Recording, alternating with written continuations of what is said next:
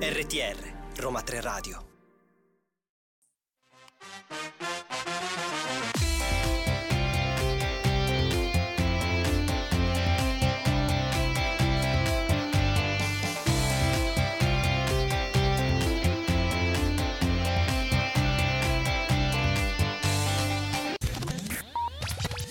E per citare qualcuno che non dirò, siamo pronti per una nuova sfavillante puntata di Listen to You. Siamo qui a Roma 3 Radio, io sono Claudio Di Maio, ma con me c'è sempre Chiara Esposito. Ormai è di casa, ormai è con noi, è salita a bordo, non ti sei pentita? No, non mi stacco più da questa sedia. Ah, che bello, soprattutto siamo pronti per cominciare questa puntata che è una puntata speciale, Chiara. Assolutamente, in onore dell'anno europeo delle competenze, quindi il tema è interessantissimo e avremo un ospite speciale, il presidente di Eurodesk. Non vi facciamo troppi spoiler, però ringraziamo la nostra regia Orielle Esposito, siamo sempre qui a Roma 3 Radio.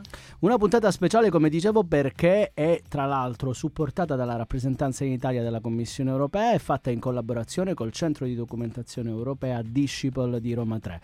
Non vi diciamo nient'altro e diamo spazio alla musica.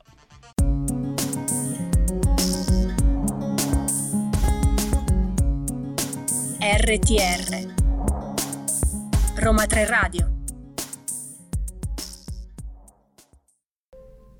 Iniziamo con le news. Direi che il Siamo nostro. già alle news.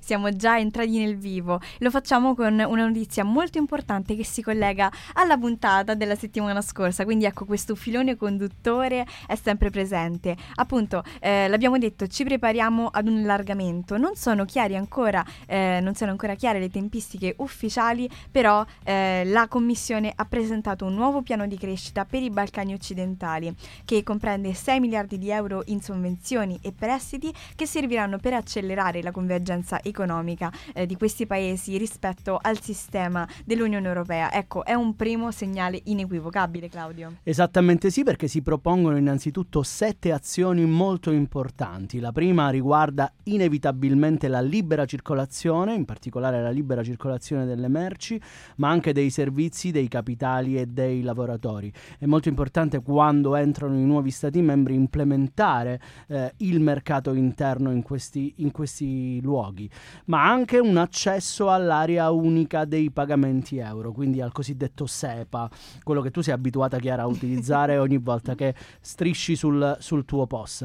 Agevolazioni anche nell'ambito dei trasporti, ovviamente anche una integrazione dal punto di vista eh, della decarbonizzazione nei mercati dell'energia, ma poi soprattutto tu lo sai, quello che mi piace di più, l'integrazione di questi paesi anche nel mercato unico digitale e anche per le cosiddette catene di approvvigionamento. Sì, effettivamente è necessario uno sguardo a 360 gradi per cercare di equiparare il punto di partenza eh, degli Stati membri che appunto cercano di, di mettersi su uno stesso asse. Ecco, io sono stata mh, in primo luogo ehm, spettatrice di un evento della rete CDE italiana, ovvero i centri di documentazione che come i centri Europe Direct fanno attività di divulgazione soprattutto sulle fonti istituzionali dell'Unione Europea, perché c'è stato un evento che parlava proprio ecco, di allargamento, guardava la prospettiva dei Balcani. Vi consiglio di recuperarlo su YouTube, c'è la, la diretta streaming, però ecco vi do un piccolo commento a margine. C'era eh, una ricercatrice dell'Osservatorio Balcani Caus- Caucaso Transeuropa, ecco, che ha dato una chiave di lettura molto importante eh, su, su, questo tema. Ovvero, eh, lei ha una doppia cittadinanza italiana e albanese. L'Albania, sappiamo, è in lista d'attesa, ma non è ancora parte dell'Unione Europea. E lei si sente, anche dal punto di vista dei controlli doganali, ehm, un ospite, una turista, sia in patria che nella sua seconda patria. Quindi, ecco, esatto, è anche il bello, se vogliamo, di questi, di questi territori che sono al margine dell'Europa come dal punto di vista territoriale, ma sono pronti per entrare. E spesso, come diciamo anche nei nostri eventi, l'integrazione europea va avanti anche per il favor dei, lo- dei suoi cittadini, no? anche prima che diventino cittadini europei. Ed è un caso specifico che dobbiamo segnalare soprattutto per l'ultima visita che ha fatto la scorsa settimana la Presidente Ursula von der Leyen, la Presidente della Commissione europea, che si è recata in Ucraina e a detta sua, cito testualmente le parole, è rimasta eh, fortemente sorpresa dagli avanzamenti dal punto di vista della preadesione eh, dell'Ucraina come Stato candidato. Ricordiamo che ha l- lo status di candidato membro all'interno del, degli Stati dell'Unione Europea e quindi ha proposto, eh, ad- anzi la Commissione ha adottato ufficialmente il cosiddetto pacchetto allargamento 2023, raccomandando di avviare negoziati con l'Ucraina e la Moldova, altro uh-huh. paese molto importante. Dici bene. Esatto, per concedere a loro appunto lo status eh, di, eh, di paese candidato che verrà sicuramente concesso anche alla Georgia. Bene, io direi che seguiremo questi negoziati. Grazie Claudio dell'informazione. Continuiamo con le altre news.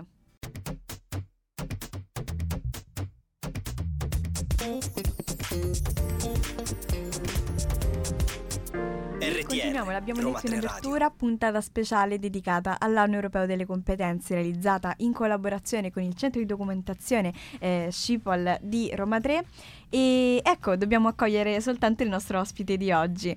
Eh, è il presidente di Eurodesk, la rete ufficiale del programma europeo Erasmus Plus, il dottor Ramon Maggi. Grazie per essere qui con noi. Grazie a voi per l'invito e buongiorno a tutti gli ascoltatori. Bene, allora, dottor Maggi, cominciamo uh, come sempre entrando subito, immediatamente in quello che è la vostra mission. Ecco, come nasce l'esperienza di Eurodesk e come è cambiato anche nel tempo il ruolo di, eh, di questa importante organizzazione? Beh, Eurodesk nasce 40 anni fa, quindi da questo punto di vista il cambiamento è stato molto forte negli anni con lo sviluppo anche della tecnologia eh, quello che importa oggi sapere diciamo, è che eh, è cambiato molto il rapporto con il territorio rispetto all'inizio. All'inizio era solamente via telefono e via internet con lo sviluppo poi della rete, ma attualmente tutti i paesi, i 37 paesi che fanno parte della rete, puntano moltissimo ad avere antenne sul territorio che siano a disposizione dei giovani, di chi lavora eh, con e per loro eh, per avere informazioni e orientamento direttamente attraverso un operatore qualificato e formato ad hoc. Effettivamente questo è un, un, quadro generale molto interessante, però sappiamo bene che nelle vostre azioni al centro ci sono sempre i giovani e ci siamo chiesti come fate a fare rete anche con gli altri enti europei per un'azione coordinata così complessa ma così proficua. Bah, diciamo, abbiamo due modalità. La prima è quella diretta, nel senso che eh, strutture che ospitano anche altre reti europee sul territorio, per esempio proprio gli EDIC, gli Europe Direct o i, i centri Euroguidance, tanto per citarne alcuni, sono anche membri della nostra rete. In questo caso le sinergie sono dirette e immediate perché sul territorio le persone lavorano con, dando informazioni, facendo orientamento ai giovani e chi lavora con loro eh, direttamente mettendo insieme tutte le competenze che ci sono. In altri casi invece lo facciamo in maniera indiretta perché comunque lo scopo della nostra struttura sul territorio è quella di mettersi in contatto con tutte le altre reti presenti vicino a loro, spesso all'interno dello stesso ente, cercando di fare sinergia e cercare di massimizzare anche la conoscenza fra le persone che si occupano di fare informazione sull'Europa Europa e così orientare non solo i giovani ma tutti coloro che vogliono sapere di più verso la struttura più adatta alle esigenze della persona stessa. Benissimo, infatti questo collegamento con il territorio è fondamentale. Ricordiamo che la sede del coordinamento nazionale di Eurodesk Italy è sita a Cagliari, mentre la presidenza nazionale, eh, dal quale viene il dottor Maggi, è sita a Roma.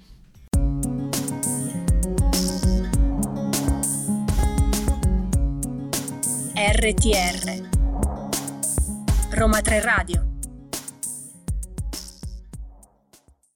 Oggi a Listen to You ci occupiamo specialmente di competenze, una puntata speciale, Listen to You, speciale competenze, che facciamo tra l'altro in collaborazione anche col Centro di Documentazione Europea Disciple di Roma 3, ma eh, ovviamente entriamo nel vivo dell'intervista al nostro ospite, stiamo ovviamente parlando di Eurodesk e ricordiamo che il vostro lavoro è anche connotato da un'intensa progettualità, soprattutto verso le scuole, quindi competenze e educazione. C'è un bellissimo progetto che si chiama European Young Multiplier ed è uno di questi esempi, ritengo. Ce ne può spiegare brevemente il, le linee fondanti, diciamo, di questa bellissima azione che portate avanti? Certamente è un progetto a cui teniamo molto perché è nato durante il periodo del Covid proprio per eh, continuare a fornire le competenze e le conoscenze necessarie agli studenti eh, delle scuole superiori, degli istituti di secondo grado. Eh, si tratta semplicemente di un ciclo di quelli che eh, vengono definiti PCTO, cioè i percorsi che servono agli studenti per ottenere poi la eh, certificazione di diploma. Eh, è incentrato sulla conoscenza mh, sull'Unione Europea, sui programmi di mobilità e ovviamente quest'anno eh, si incentra mh, anche sulle elezioni europee del prossimo anno con l'idea ovviamente di far eh, partecipare il più possibile i diciottenni al voto. Attualmente sono 1500 gli studenti che sono coinvolti in tutta Italia, sono più di 100 le scuole che partecipano e il successo di questo progetto è dato dal fatto che per il prossimo anno apriremo ulteriormente la possibilità di partecipazione degli studenti fino a 5.000 in tutta Italia, proprio perché abbiamo un forte riscontro dei giovani a livello locale sulla voglia di continuare poi a essere attivi sul territorio per fare informazioni ai propri pari. Ecco, mi aggancio su questo forte riscontro che avete. Quali sono i principali feedback? Perché insomma un giovane che si vede coinvolto in maniera così attiva in iniziative europee, magari è la sua prima volta, sono le prime esperienze, cosa, cosa raccogliete a livello di commenti? Ah, il commento principale è quello di finalmente saperne di più su una struttura come l'Unione Europea che permea la vita di tutte le persone. A 18 anni, a 16 anni difficilmente se ne ha contezza immediata. La cosa importante è che eh, questa cosa piace, tanto è vero che eh, gli studenti che partecipano il primo anno alla, all'attività proseguono poi eh, all'interno dei propri istituti scolastici creando dei corner, come li chiamiamo, chiamiamo noi, dei corner europei, che servono per continuare a dare opportunità, a informare i giovani della, degli istituti scolastici su quelli che sono i programmi e quindi partecipare direttamente alle iniziative. La cosa importante per i giovani è capire che le informazioni servono se poi si può partecipare e eh, utilizzare le opportunità, altrimenti sono fine a se stesse e dopo un po' si dimenticano. Quanto è forte, una domanda che mi sorge così immediatamente spontanea, il sentimento europeo in queste nuovissime generazioni, perché sappiamo che le scuole ci abituano a un esercizio continuo con diverse tipologie di soggetti. Certamente, eh, noi abbiamo un riscontro che, perché facciamo un test, come dire, tra virgolette, di ingresso e di uscita e la consapevolezza, cioè capirne di più sull'Europa perché si partecipa a delle attività formative cresce moltissimo. La differenza fra il giovane che inizia il percorso e quello che finisce, eh, la, diciamo, la, percentuale di interesse sull'Europa, sulle opportunità che offre, eh, triplica rispetto a quello che è all'inizio. Quindi ovviamente è sempre la, la solita questione, se si è informati si capisce di più e si partecipa di più. Mancando l'informazione diventa difficile anche appassionarsi a cose che sono magari distanti fisicamente.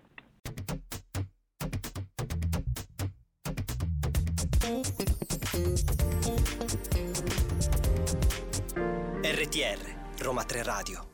Io direi di continuare sul tema dei giovani perché insomma è il fulcro delle vostre attività, ma in realtà è interessantissimo capire anche rispetto alle competenze, è la parola più abusata di questa, di questa diretta di oggi, come secondo lei, dottor Maggi, eh, i giovani possano possono formarsi per rispondere alle, alle iniziative europee? Da dove possono partire? Diamo qualche strumento pratico, concreto.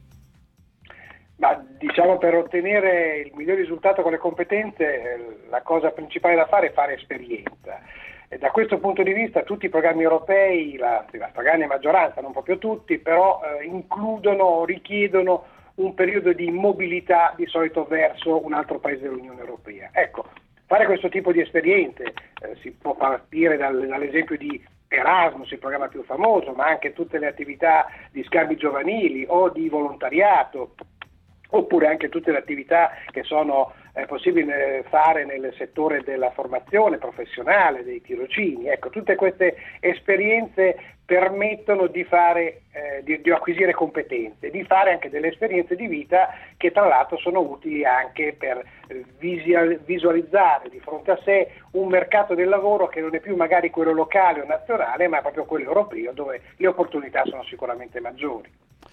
Io la ringrazio doppiamente, ma soprattutto anticipo che io ho il ruolo un po' della zanzara all'interno di questo programma, quindi farò una domanda veramente molto uh, personale. Ecco, lei sicuramente è una persona di grande esperienza, dirige, ripeto, un'organizzazione molto importante per i giovani che noi vogliamo qui in questo programma anche dare eh, il, la giusta vetrina. Ecco, ma lei eh, sicuramente oggi nell'acquisizione delle competenze, nel ruolo dei giovani che sono il vostro principale target, cosa cambierebbe?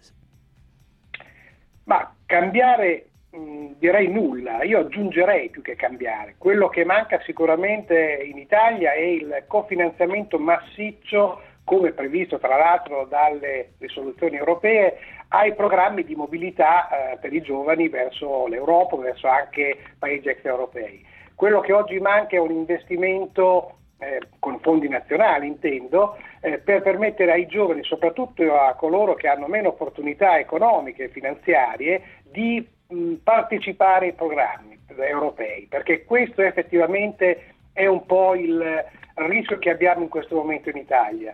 Eh, andare all'estero significa ancora spesso un viaggio di sola andata, cioè emigrare, piuttosto che un'esperienza che riporti poi il giovane nel proprio contesto sociale e permette a lui di mettere a frutto tutte le competenze maggiori che ha acquisito attraverso questo tipo di esperienza. Beh, io direi che favorire i cervelli di ritorno dovrebbe essere nell'agenda, al primo punto all'ordine del giorno. Io la ringrazio tantissimo per, questa, per questo ampio uh, sguardo che ci ha dato sul tema dei giovani e delle competenze e le chiedo veramente in maniera molto breve un piccolo commento. Qual è la prossima uh, esperienza, la prossima iniziativa alla quale uh, possiamo partecipare guardando a Eurodesk? Bah, diciamo, noi quello che possiamo suggerire è di seguire sia i nostri social che i nostri siti perché eh, sono anche le organizzazioni stesse che offrono ai giovani molte opportunità.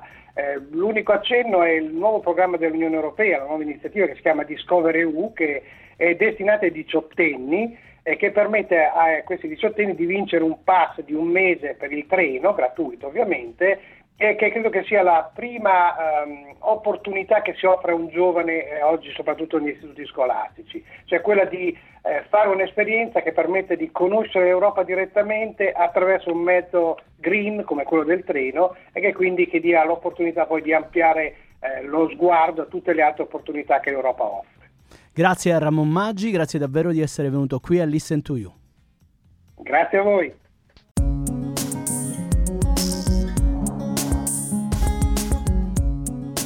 RTR Roma 3 Radio stavo pensando cosa poteva effettivamente interessare i nostri ascoltatori e credo, ritengo, che la biodiversità sia un tema che piano piano sta attraversando un po' le coscienze di tutti i cittadini europei e infatti, va detto, lo diciamo anche qui a Listen to You, è la pietra angolare della protezione della natura all'interno dell'Unione Europea attraverso quella parolina magica che noi abbiamo imparato a conoscere, il Green Deal europeo. Dopo lunghissime trattative direttive, va detto che non è semplice arrivare ad un accordo su questi temi, i Paesi membri dell'Unione Europea e il Parlamento Europeo hanno raggiunto un accordo sul ripristino degli ecosistemi naturali all'interno dell'Unione. Chiara, io non sono proprio convinto di averlo spiegato bene. No, no, no, però ci pensiamo insieme a dare qualche dato per contestualizzare questa nuova legislazione che richiederà, ecco, questo dobbiamo specificarlo, agli Stati membri di attuare delle misure molto precise per ristabilire gli ecosistemi naturali. I, i, i dati sono questi, su almeno il 20% delle aree terrestri e marini entro il 2030. Quindi ecco, ci sono delle scadenze già determinate e anche dei riferimenti a livello percentuale. Ecco, gli obiettivi sono però specifici, non, non si parla così di ecosistema in un senso ampio. Eh, è molto importante avere un, um, diciamo una scaletta, ecco, eh, passo dopo passo, anche perché ci sono del, degli obiettivi per il 2040, per il 2050, insomma è un processo strategico. A me piace molto questa iniziativa perché convince e soprattutto in un certo senso incoraggia gli Stati membri dell'Unione Europea a ristabilire almeno il 60% degli, habitat, degli habitat in eh, condizioni degradate. Tutti noi siamo stati cittadini osservatori, ma anche turisti se vogliamo, all'interno del meraviglioso patrimonio econaturale dell'Unione Europea. Questo 60% deve essere raggiunto entro il 2040, come dicevi tu, e il 90% entro il 2050. Quindi delle azioni che fondamentalmente sono già oggi. Ognuno di questi stati dovrà infatti presentare un piano specifico, quindi indicare come intende approcciare questo obiettivo a chi? Alla Commissione europea, all'istituzione centrale di Bruxelles, il primo dei quali chiaramente dettaglierà la strategia da adottare fino al giugno 2032. Ci sono però delle eccezioni, dobbiamo menzionarle. Il testo contiene anche eh, la possibilità di sospendere fino a un anno questi dettami. Ecco perché? Eh, perché possono verificarsi eventi eccezionali, imprevedibili, ecco questa è proprio la dicitura delle carte ufficiali, che pos- potrebbero avere delle conseguenze sulla sicurezza alimentare, perché appunto non, non, si vanno a pianificare degli interventi senza tener conto, avere un, un cuscino, un paracadute per ogni evenienza. Dobbiamo però citare delle piccole controversie. C'è qualcuno che non è d'accordo? Qualcuno che non è d'accordo Parliamo degli ambientalisti. Parliamone perché effettivamente è un piano, o perlomeno un piano d'azione che è stato giudicato in alcuni casi eh, poco intensivo, poco eh, diciamo ragguardevole di quelli che sono gli obiettivi che Tatiana Nuno dell'associazione ambientalista SEAS Risk ha spiegato eh, che è ben lontano da ciò che sarebbe stato necessario per fronteggiare la crisi della biodiversità. La Commissione europea effettivamente effettivamente aveva già proposto un testo uh, nel 2022, ma è chiaro, noi lo sappiamo, lo spieghiamo qui a Listen to You, questo iter di legge passa evidentemente dalla negoziazione esatto. tra gli esatto. Stati membri e il Parlamento. Che è il bello della, della democrazia. È il bello della democrazia europea. Sicuramente però quello che è importante è l'Unione Europea ha previsto dei fondi specifici per questo. Esatto, perché per implementare eh, dobbiamo citare soprattutto il programma LIFE, istituito in realtà tanto tempo fa, eh, è stato lanciato nel 1922 ed è l'unico programma di finanziamento dell'Unione Europea interamente dedicato a, ambient- a obiettivi climatici e ambientali. Vi consigliamo di approfondirlo.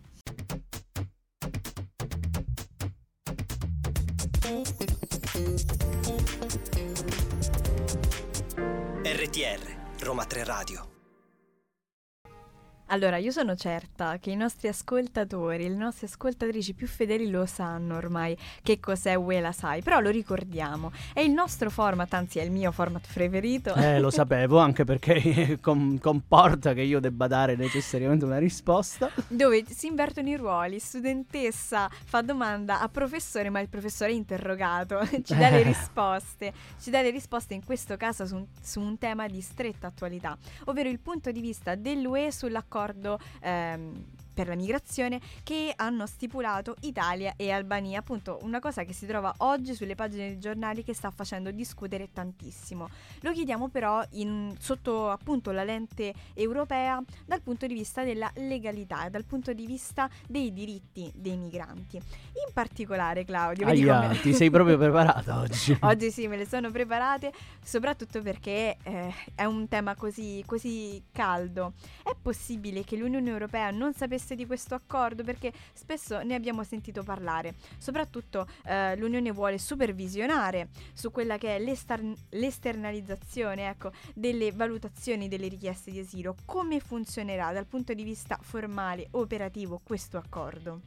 Allora, noi obiettivamente abbiamo visto uh, una parte ovviamente di questo testo dell'accordo, non è ancora completamente a disposizione, però qualche profilo tecnico già lo possiamo dire. Innanzitutto uh, l'Unione Europea ha una competenza di supporto agli Stati membri per quanto riguarda la politica migratoria e ovviamente eh, diciamo ha competenza evidentemente a sondare, come dicevi tu giustamente, la legalità di questi accordi, cioè che significa sondare... Il rispetto piuttosto. Ecco, diciamo cercare di comprendere se le azioni che lo Stato membro, in questo caso l'Italia, porterà avanti con uno Stato terzo, in questo caso l'Albania, rientrano all'interno della cornice del quadro del diritto dell'Unione Europea. Quindi fondamentalmente è questo punto fondamentale che tu hai toccato, l'esternalizzazione dei processi di frontiera. Sappiamo che ovviamente eh, il diritto d'asilo dell'Unione Europea si applica alle domande presentate sul territorio di uno Stato membro. Quindi, Ma non al di fuori. Esatto, quindi bisogna capire anche eh, il quadro giuridico all'interno eh, del quale si muoverà questo accordo. Dall'altro lato è ovvio che, benché l'Unione Europea abbia una competenza, eh, eh, come, come, ho detto, non esclusiva in materia di immigrazione, è ovvio che l'immigrazione è una, una delle materie che s- sempre viene discussa o perlomeno viene messa in programma all'interno dei lavori sia del Parlamento europeo che del Consiglio che del Consiglio europeo. Quindi diciamo che è qualcosa di cui sicuramente l'Unione Europea mh, deve essere informata. Ecco. Esatto. Ecco. E poi ecco io mi ricollego a questo, a questo, denominatore, il testo che è ancora in una fase di definizione, però eh, c'è una, un aspetto molto importante che ha suscitato attenzione. Sarebbero esclusi dall'accordo minori donne in stato di gravidanza, insomma soggetti vulnerabili. Ma è questo possibile dal punto di vista della legislazione? Magari separare famiglie se soltanto i maschi adulti sono compresi? Allora, sicuramente questo sì, le, le, donne, specialmente se vittime di tratta, i minori, specialmente se stranieri non accompagnati, non è che sono esclusi, ma fanno, hanno una propria legislazione specifica che curano propria, eh, diciamo, il proprio status giuridico. Certo, l'implementazione sarà un grande interrogativo, perché obiettivamente sarà a noi osservatori, giuridici e non, capire quanto sarà effettivo.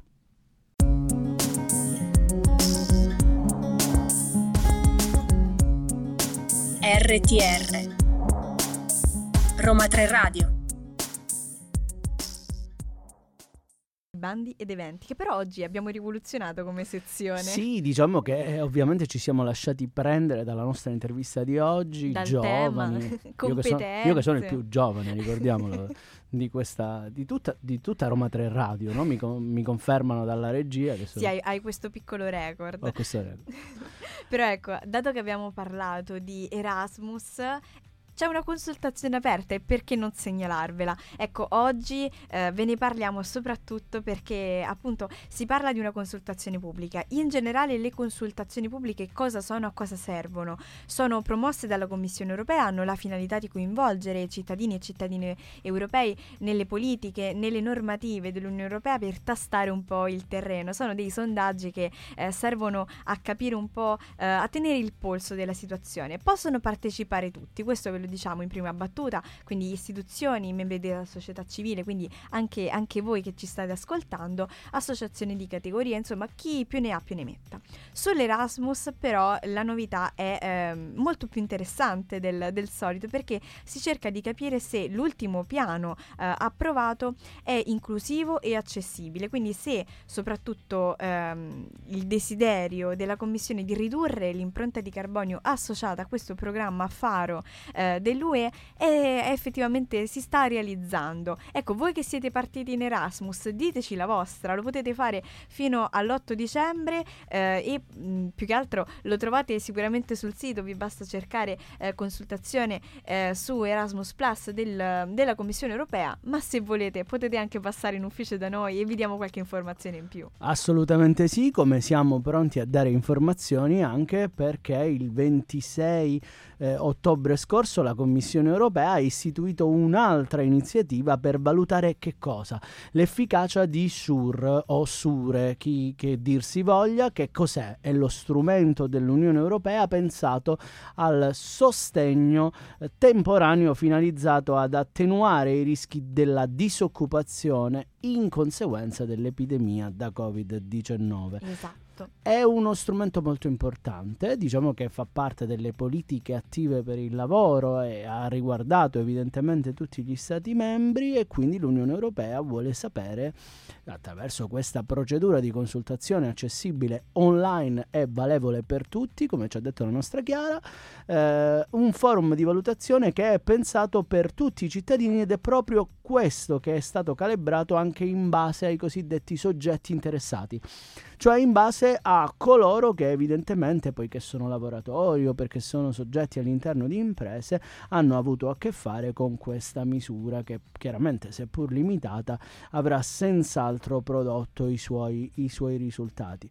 È un questionario già disponibile in inglese, noi sappiamo che voi siete molto bravi, a molto domi- schillati, molto schillati come si suol dire a dominare queste, queste competenze, mm, che tra l'altro è la, la, parola di oggi, ma vi, vi, annunciamo che ovviamente sarà disponibile nelle 24 lingue ufficiali della, dell'Unione Europea. Quindi correte ovviamente sul portale delle consultazioni che sarà aperta fino al 14 febbraio e quindi ovviamente se avete problemi venite al centro Europe Direct.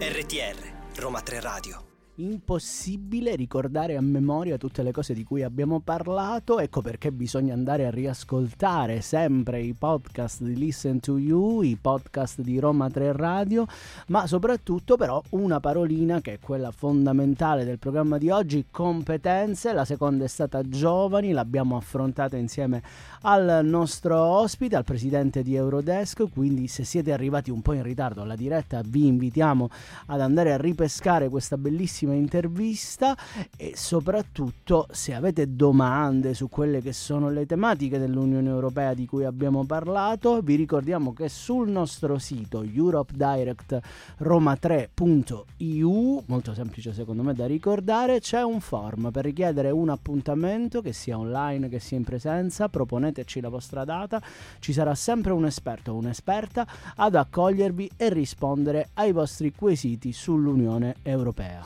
assolutamente facciamo orientamento attraverso questa attività di sportello, ma facciamo anche tante altre cose in presenza, a distanza, insomma, eventi, facciamo divulgazione a 360 gradi, un po' come oggi che ci siamo avvalsi della collaborazione del, del CDE di Scienze Politiche e anche con il supporto ovviamente della rappresentanza in Italia e della Commissione Europea per questa iniziativa.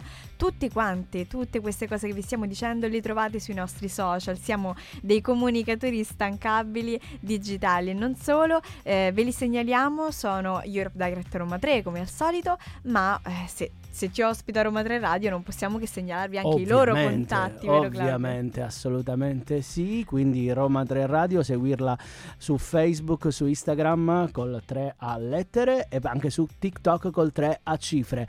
E non ci resta che ringraziare la nostra Auriella in regia, tutta la redazione di Roma 3 Radio, un abbraccio europeo da Claudio Di Baio e Chiara Esposito. Ciao!